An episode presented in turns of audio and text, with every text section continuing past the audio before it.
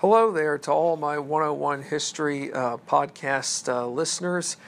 Um, happy Sunday to all of you. Uh, despite the, what do you call it, um, intense heat outside, I hope every one of you are staying safe um, and it will be, um, when the time comes, it'll be great to know when this heat goes away. Uh, it's been too hot for some time.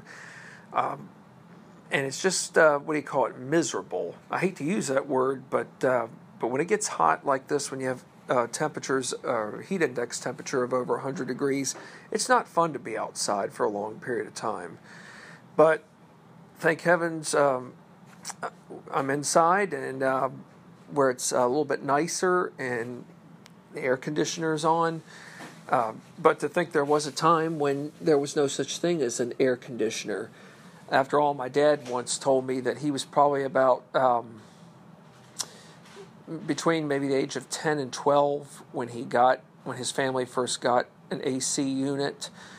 And uh, to think that when our forefathers were living, there was no such thing as a modern day AC.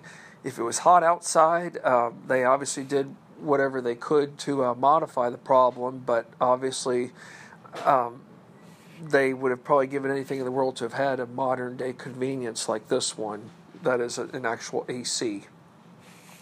Well, anyways, uh, we are um, still talking about Through the Perilous Fight from the burning of Washington to the Star Spangled Banner, The Six Weeks That Saved the Nation, written by Steve Vogel.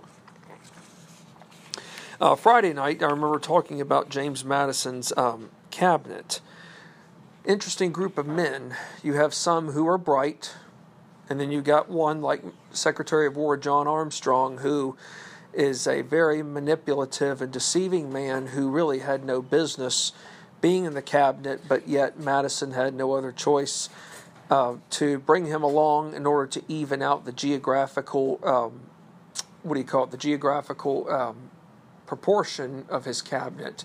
In other words, one region wasn't favoring um, the other, or overpowering the other, I should say. But uh, we are now really getting into the um, most essential parts to this book. And not everything can be told at once in terms of everything that's essential, but we are starting to make our way into that uh, realm. So, the British uh, are starting to make their way into the Chesapeake Bay region, or shall I say the, the coastline of the United States, really by 1813. So, yes, the, the answer to this question is, is uh, when did the British begin navigating the Chesapeake Bay in terms of waging um, terror on the United States? That's that answer is right there, as early as 1813. Now, who in particular on the British side is in charge of commanding the Chesapeake campaign? I didn't know anything about this fellow until I started reading uh, the book um, a couple of months back. His name is his name is Sir George Sir George Cockburn. Now, if you pronounce his name, it's spelled C O C K B U R N, Cockburn, but to the British it is Coburn. It's a silent E. Uh, but he is also referred to as Rear Admiral George Coburn. So, Admiral, does anybody know what that rank is, pertains to? The Navy. And of course, when anyone, in terms of uh, Sir George Coburn, that means that he has obviously been knighted uh, from, from the monarchy. So, who is George Coburn? I did a little research on him. He was born in the year 1772. And what's interesting about 1772 is not so much the year, but when he's born, who is England at hostilities with? The 13 colonies, who are obviously wanting to uh, make uh, do away with being a part of the British Empire. Well, Sir George Coburn, well, before he becomes Sir, George, Sir George Cockburn, he is educated at the Royal Navigational School. He joins the Royal Navy in March of 1781, and he's not even 10 years of age. But obviously, somebody in his family sees to it that um, he's probably got what it takes to be on the high seas.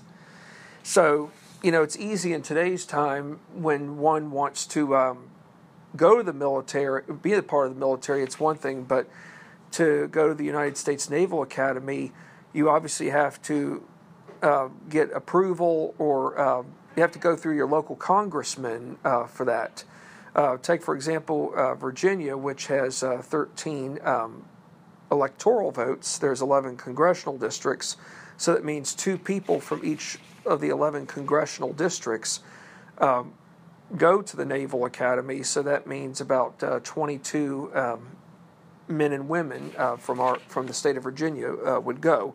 So basically going to the Royal Navigational School might as well have been like the equivalent of attending the United States Naval Academy for George Coburn. Well, he works his way up the ladder, and when he joins the Royal Navy in March of 1781, he joins as a captain's servant. Okay, so basically he is working below the captain. This is like an apprenticeship of sorts he's probably learning all the ins and outs of, of not just so much what it's like to be a servant, but how he can work his way up the ladder in terms of rank status as he gets older.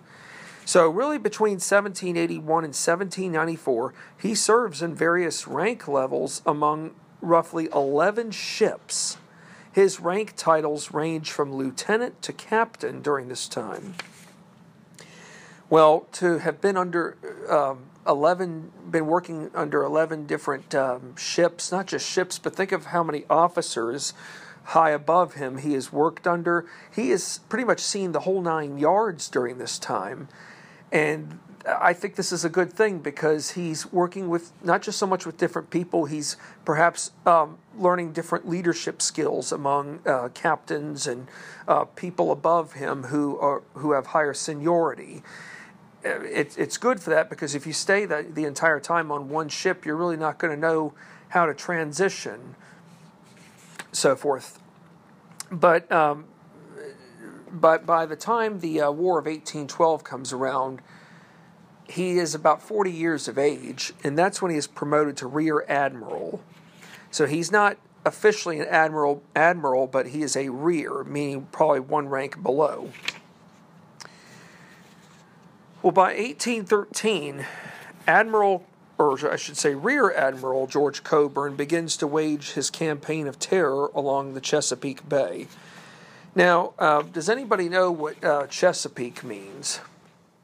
I learned this uh, some years back, and I've remembered it ever since.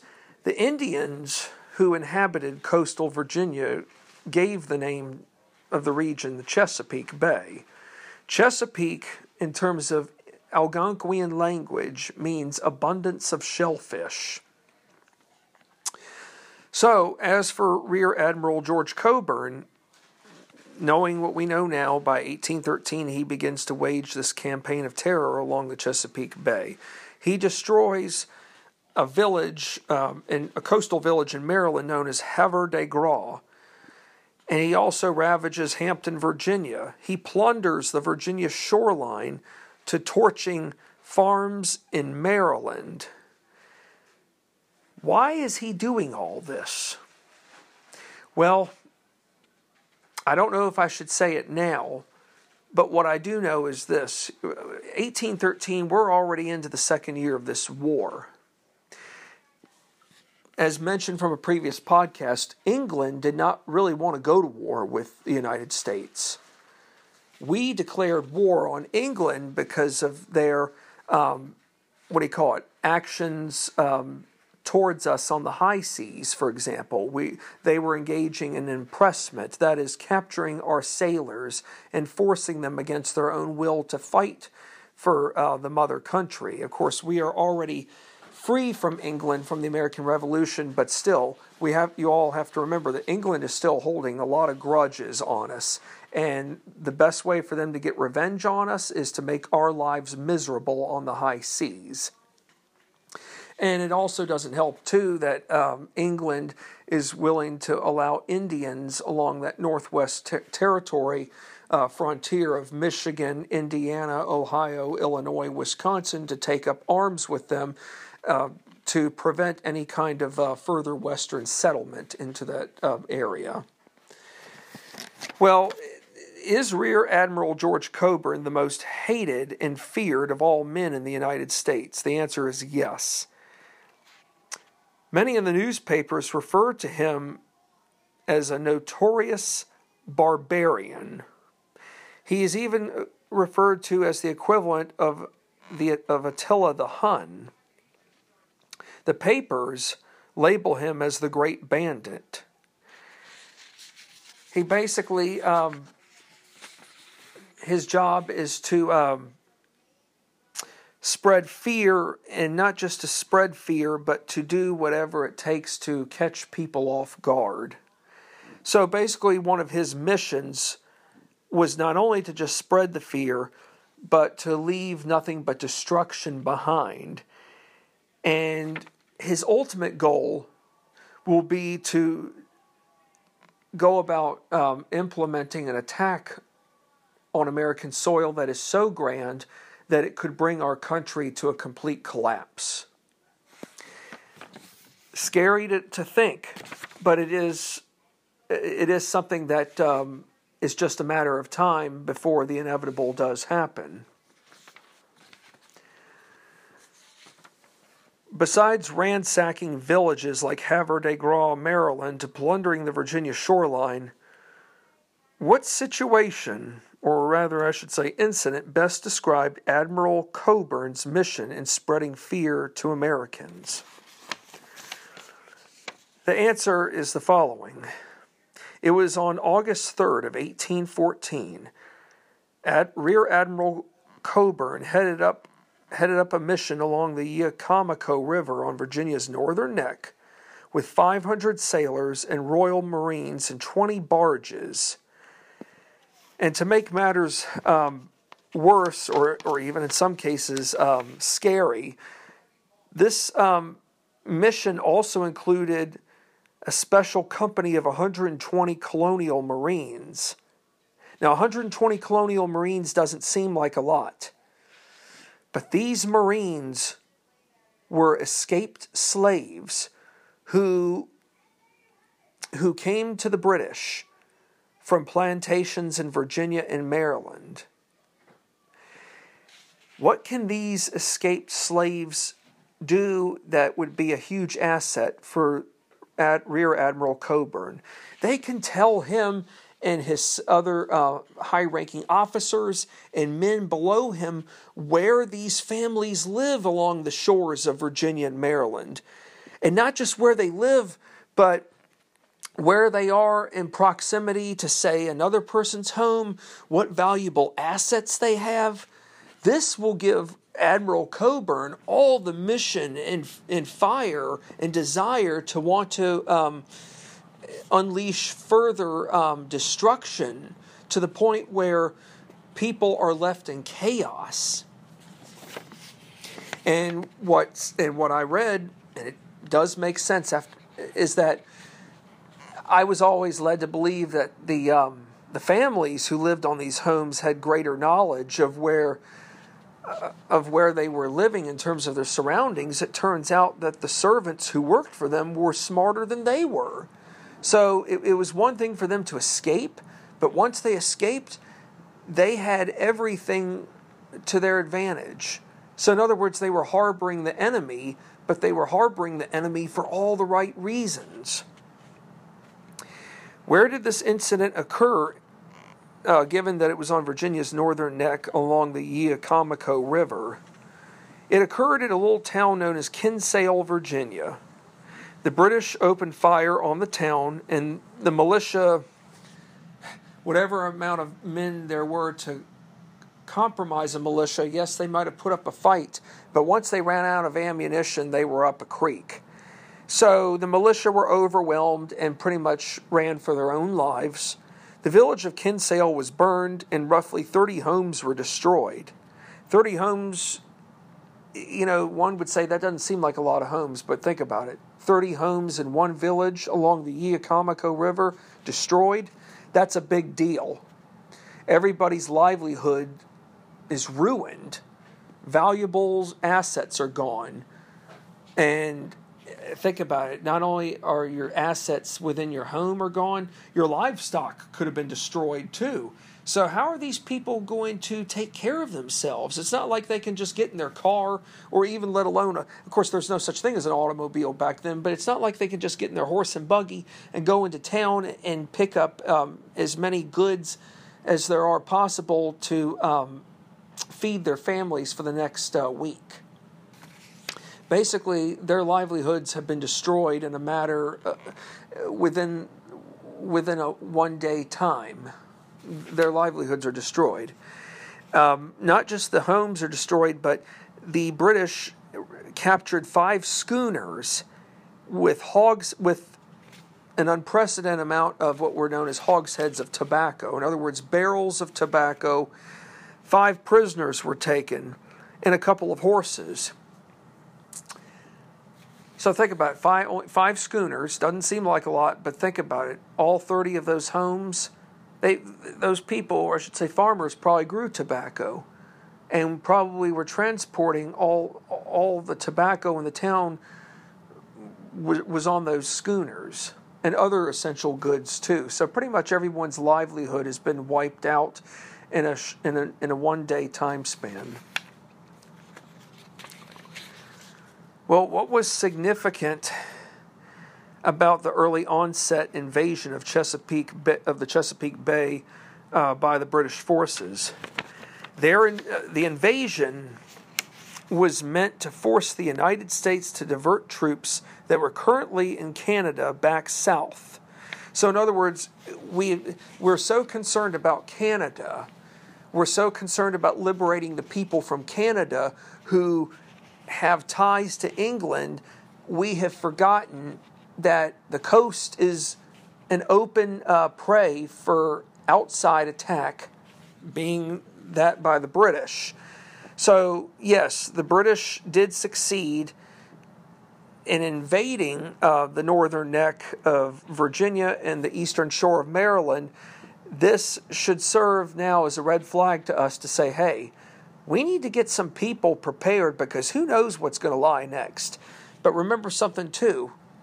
It's not like we can just send an airplane to Canada or a couple of helicopters and bring people back. We don't have that kind of transportation yet, unfortunately. All right, now um, we're going to get to the nitty grit of this um, session. Not that what I just said a moment ago was wasn't important. It was, but here is some more nitty gritty detail uh, to discuss. And the the name of the man I'm going to discuss is someone who's going to be talked a little bit more in some of the in some other podcast sessions down the road. But we're going to um, we're going to find out about him uh, right now. Who is John Stuart Skinner? Okay. Well, I can tell you this much right now about John Stuart Skinner. He was born in the year 1788. He is a child of the, um, whereas Francis Scott Key was a child of the um, American Revolution, uh, John Stuart Skinner is a child of the post American Revolution era. And given that he's born in 1788, he is born a year after the U.S. Constitution was signed. He is um, he came from a well-to-do family on a plantation in southern Maryland's Calvert County. Seems like a lot of people or famous Marylanders during this time come from Calvert County.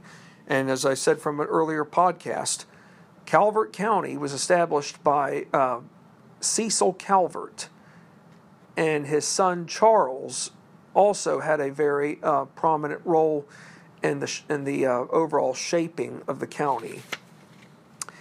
And remember, uh, Maryland, when it was established, it was a haven for Catholic refugees who were um, vigorously persecuted by uh, Protestants.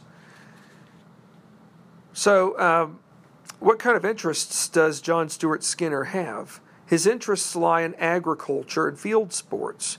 Well, when it comes to agriculture, his interest lies in plowing and field sports, fox hunting. does John Stuart Skinner, or should I say, do John Stuart Skinner and Francis Scott Key have something in common? Yes, they both studied law in Annapolis. And by the year 1809, Mr. Skinner starts practicing law as an attorney at the age of 21. That's uh, pretty remarkable unto itself. I also learned that in 1812, the same year that the United States declares war on England, Mr. Skinner marries a woman named Elizabeth G. Davies. She is the stepdaughter of Theodoric Bland who is a very prominent individual in the state of Maryland. For starters, Mr. Theodoric Bland is a Maryland attorney. He is a statesman. He is a U.S. District Judge of the United States District Court for the District of Maryland to the Chancellor of Maryland.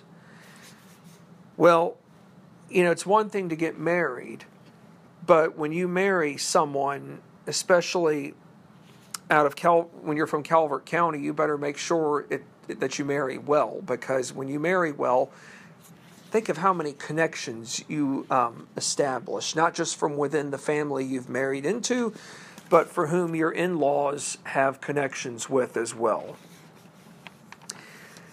Well, how does John Stuart Skinner get, besides being a successful lawyer, how does he go about getting um, into a prominent role for the War of 1812? Well, President James Madison made a smart move.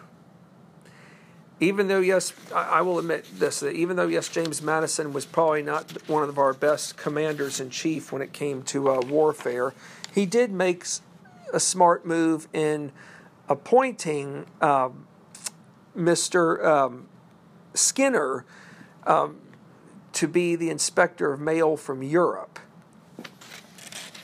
This was um, the first of a handful of jobs for Mr. Skinner. Now, I want to ask you all this. There is no such thing as the United States Postal Service in 1812. So, if you have mail coming from Europe going into the United States, where does the mail arrive once it comes into the United States? The answer is Annapolis. The mail would come on British ships under a truce agreement. So, in other words, the flag that the ship would be coming on would be a white flag, which represented truce. In other words, truce means a peace agreement. Remember, folks, uh, ships just can't come in whenever they feel like it. Um, this isn't, um, you're not just traveling at your own leisure. People need to know what's coming in and out of the ports. Because for all we know, if the if a ship's not um, coming in under a truce flag, we don't know what to expect. We could almost uh, we could almost in, be anticipating um, an unexpected act of terrorism. So um, what kind of responsibilities um, did Mr. Skinner have with being um, the inspect being the head inspector of mail? He had to oversee or ensure that America's transatlantic communications, or the he had to oversee that our transatlantic communications were secure. In, in other words, like receiving and forwarding all ocean mail, furnishing vessels with necessary supplies and most importantly, to preventing any hostilities from taking place under the truce flag. So think about it. He's being entrusted with a lot of powers. He might as well be like the equivalent of his own little, uh, of his own version as being president. I mean, he's got to make sure that not just the people in Annapolis are safe, but in the outlying uh, communities as well. This is not a position he can be taking lightly. And do you blame him? No, not at all. Now, um, besides this position, what is the position that Mr. Skinner obtains that becomes even more essential? he becomes the United States designated pr- prisoner of war agent.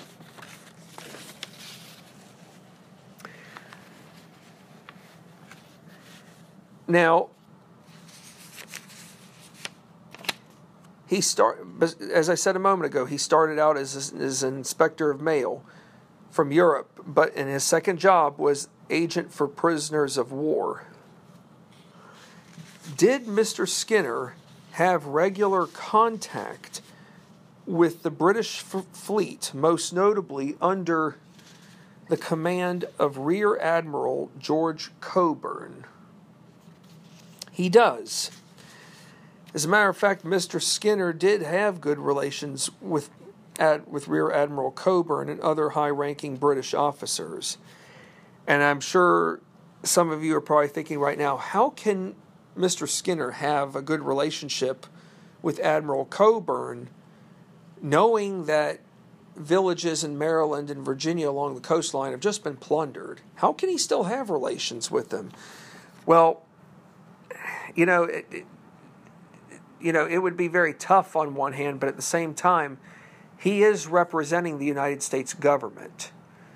He is probably the only person who has the courage to do the tasks before him because I don't know of anybody else who would even be able to do what he does.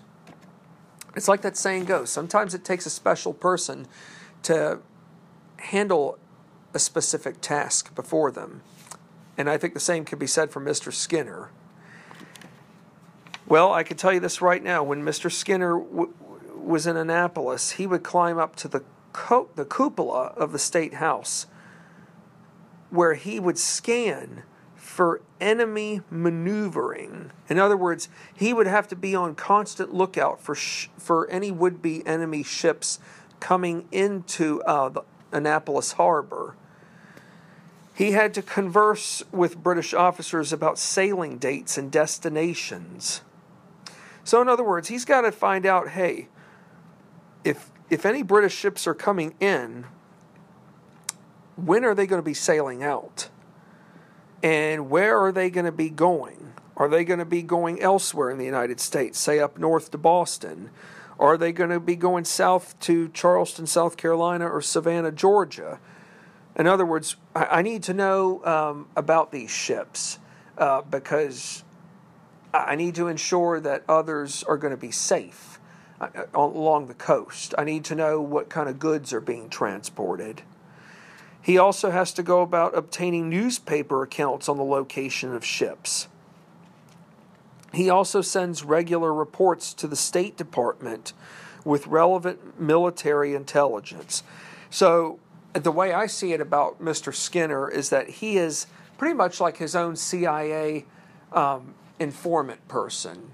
Of course, there's no such thing as the CIA in the 19th century, but he might as well be working as a um, CIA informant who is doing what you call undercover in- intelligence, undercover operations.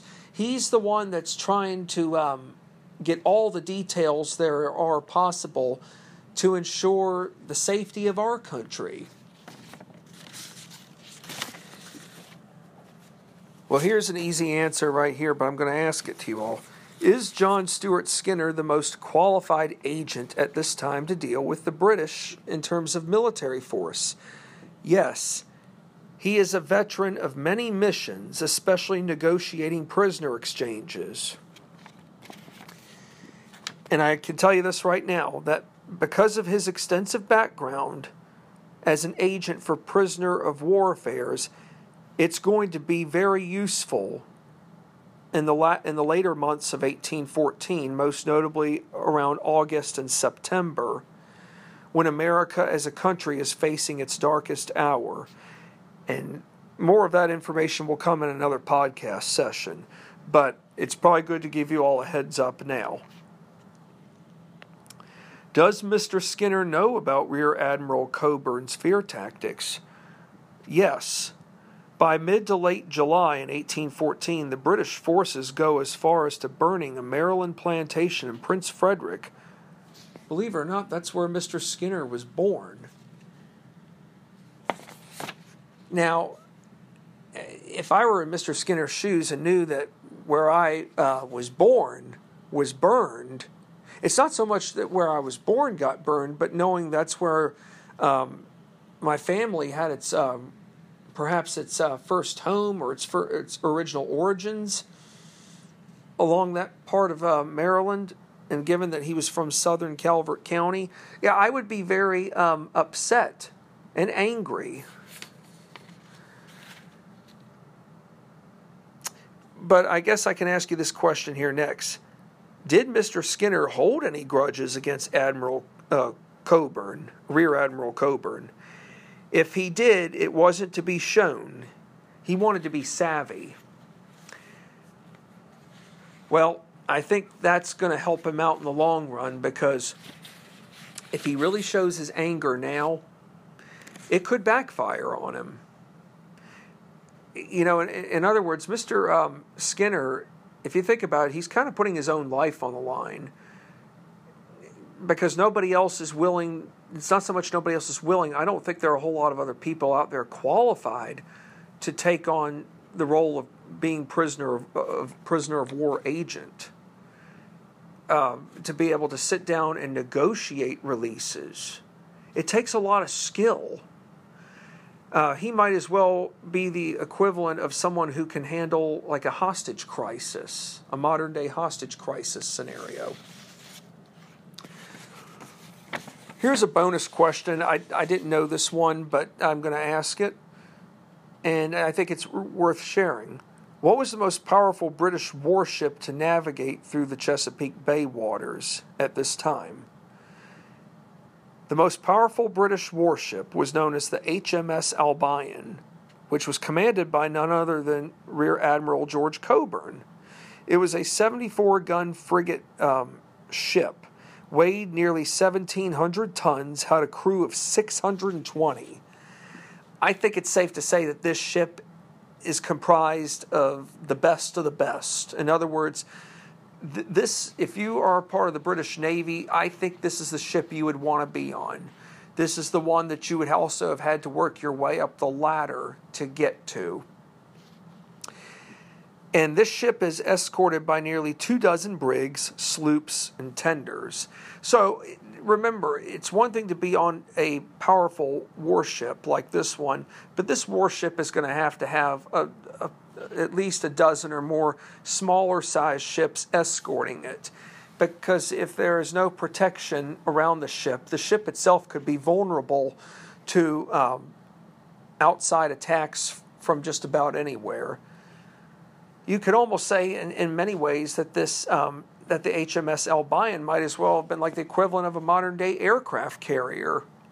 That's how big it was. Did Mr. Skinner ever make his way aboard the HMS Albion? Believe it or not, he did. He even found Ad- Rear Admiral Cockburn to be a gracious host.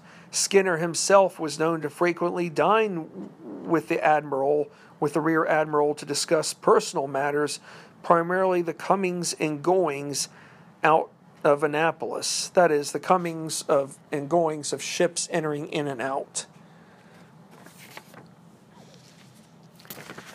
Well, 1814 is going to be one of our darkest years in the Young Republic's history. Whose Young Republic am I talking about, people? The United States. What, what else is going on in the world in 1814 that's going to um, be of um, significance? Well, Napoleon Bonaparte, who is the Emperor of France, his abdication takes place in April. It ends two decades of tension within Europe, most notably among the British and the French. How does this impact the United States? Well, you know, back when George Washington was president, when hostilities between Britain and France really take their uh, shape and size, the United States is kind of left in the middle. There are those who want the U.S. to side with England, most notably John Adams and Alexander Hamilton. Then you have those who want President Washington to side with the French, most notably Thomas Jefferson. George Washington takes a stance known as neutrality. He's not going to put this young country in a bad, in a vulnerable position because if we side with one country, his biggest fear is knowing that we're going to um, have what do you call it bad relations with the other. So he keeps us out of the war, out of the conflict, which was a very smart thing for its time. But as time goes along, and and when Washington no longer becomes is no longer president, and you have uh, new administrators or administrations like that of John Adams and Thomas Jefferson, newer new challenges are going to come along and and will either make or break for what would lie ahead down the road, especially when James Madison becomes president and knowing we're at war with England. So the bottom line is this: is that um, the tension between England and France just didn't happen overnight. The tension had been going on even after the American Revolutionary War ended. But to make matter, on one hand, yes, it was good that we weren't involved in their conflict. But to make matters worse, once we started making our way out on the high waters, who makes our life miserable? Britain. Who's uh, not just impressing sailors on our end, but by cutting off trade with France and perhaps with the rest of the world.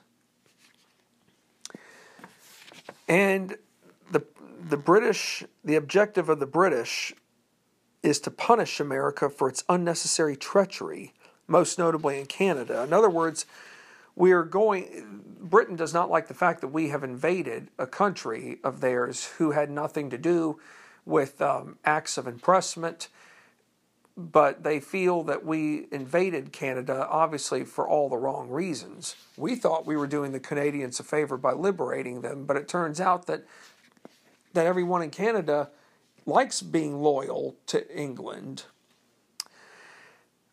it's bad enough that um, Britain wants to punish us for unnecessary treachery in Canada, but they really would like to punish us south of the border, right on U.S. soil. Is the American experiment of democracy in danger come 1814? Uh, yes. There are a lot of reasons why. Military forces are very thin. We're not evenly spread out. We've got everybody in Canada the economy is in bad shape. And, um, and the American people are very, very bitterly divided by the war, even into its third year. Now, as I mentioned from Friday's podcast, yes, we have scored some good victories, like on Lake Erie. And we have also um, eliminated Tecumseh, the Indian prophet who um, led a mass confederacy of Indians who wanted to take up arms with the British in um, eliminating the American expansion on the Northwest Territory frontier. We got uh, Detroit back, or should I say, in the Michigan Territory, we were able to regain all of that territory. And while all that's great, it's not enough to convince the American people as a whole that this is a war worth fighting for. True or false? Uh, were there peace negotiations going on overseas between the United States and British in terms of ministers on both countries? Believe it or not, the answer is true. Uh, I can tell you this much right now: uh, the, some of the uh, a couple of United States ministers who were over in uh, in a Flemish city of Ghent, which is in Russia, some uh, noteworthy men like John Quincy Adams, who is the son of John Adams, and Mr. Henry Clay. Do these peace negotiation, negotiations go well? I hate to. I would like to say yes, but no. Even Rear Admiral Cockburn has asked John Skinner what he thinks of the American response in terms of negotiations. All Mr. Skinner can tell him is that I haven't gotten a word back. This is an actual uh, quote from Rear Admiral Cockburn to Mr. Skinner. I believe, Mr. Skinner, that Mr. Madison will have to put on his armor and fight it out. Cockburn said, I see nothing else left. That's a pretty powerful statement right there. How do I interpret this? This is what I think about it. Mr. Madison is going to need to. This is this is my uh, interpretation of it, but I do but I know for a fact it's true. Mr. Madison is going to need to grow some balls, and what I mean is he's going to need to um, step up and be more like a man about this, and stop doing all these bluffs. In other words, I'm declaring war on you because you're impressing our men, and by my declaring war on you as a result of your actions, I could probably see to it that you all would find a way to stop the impressing. Doesn't work like that. Not when you're facing the mightiest empire in the world who can do whatever it wants on the high seas, even though we may think it's wrong. The fact that they are still the mightiest empire on the high seas, it puts us at a huge disadvantage. Well, as I said, yes, Mr. Madison is going to need to grow some balls and, yes, get his dysfunctional cabinet together. How so? Because he's going to have to do whatever it takes to get his cabinet, especially that, um, what do you call it, unstable Secretary of War John Armstrong, to go about fortifying all of Washington. For Rear Admiral George uh, Cockburn, war is going to be the only way out, fighting it out on the battlefields or on the high seas. To him, this would se- this will separate boys from men. Peace talks are meaningless to Rear Admiral Cockburn, especially as President Madison himself has already dug himself a deep hole. I personally do believe that James Madison has dug himself a bad hole. I mean, it's bad enough that the American people don't really support this war, that it was voted on primarily on party lines, but the fact that um, James Madison has sent a large uh, army, not just north into Canada, convinced that he can liberate the Canadian people from the mightiest empire in the world, but he has deliberately left the capital, while it is a wilderness, he has left the capital vulnerable. And he's already seen firsthand now what has happened along the coasts of um, Maryland and Virginia. And think about this, folks Annapolis is not far from uh, Washington, D.C., neither is Baltimore, neither is Alexandria or Georgetown. And these are all places that are more popular for many people to want to live in versus Washington, D.C. But the fact is, James Madison is allowing Washington, D.C. now to become a sitting duck. Are things going to get any better? Who knows? We'll have to find out in the next podcast session. But I can tell you this many in his cabinet, especially that Secretary of War, John Armstrong, He's totally convinced that Washington would never be attacked. Why? Because there's really not a whole lot in Washington to want to plunder. Yes, there may be about 900 some scattered buildings, but there's just not anything there that could be considered trophy status. He's convinced that they'll attack Baltimore or Annapolis because there's a greater population. On one hand, he could be right, but just because there's a greater population in one major city over the other, it doesn't mean that the inevitable will happen to the place that has a larger population.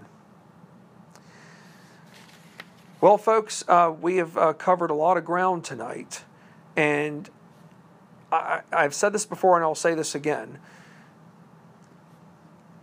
yes, we oftentimes we get told that oh, uh, an invasion took place, and this is why we went to war. Yes, we get told some of the 101 facts, and we're led to believe it. But what we do, but what we tend to forget is that this war, not just so much being America's forgotten war, has a lot of twists and turns. There are people who we didn't expect would have prominent roles in in helping our country regain its stronghold as a result of this war. Before I even read this book, I had no idea who John Stuart Skinner was. I never even heard his name.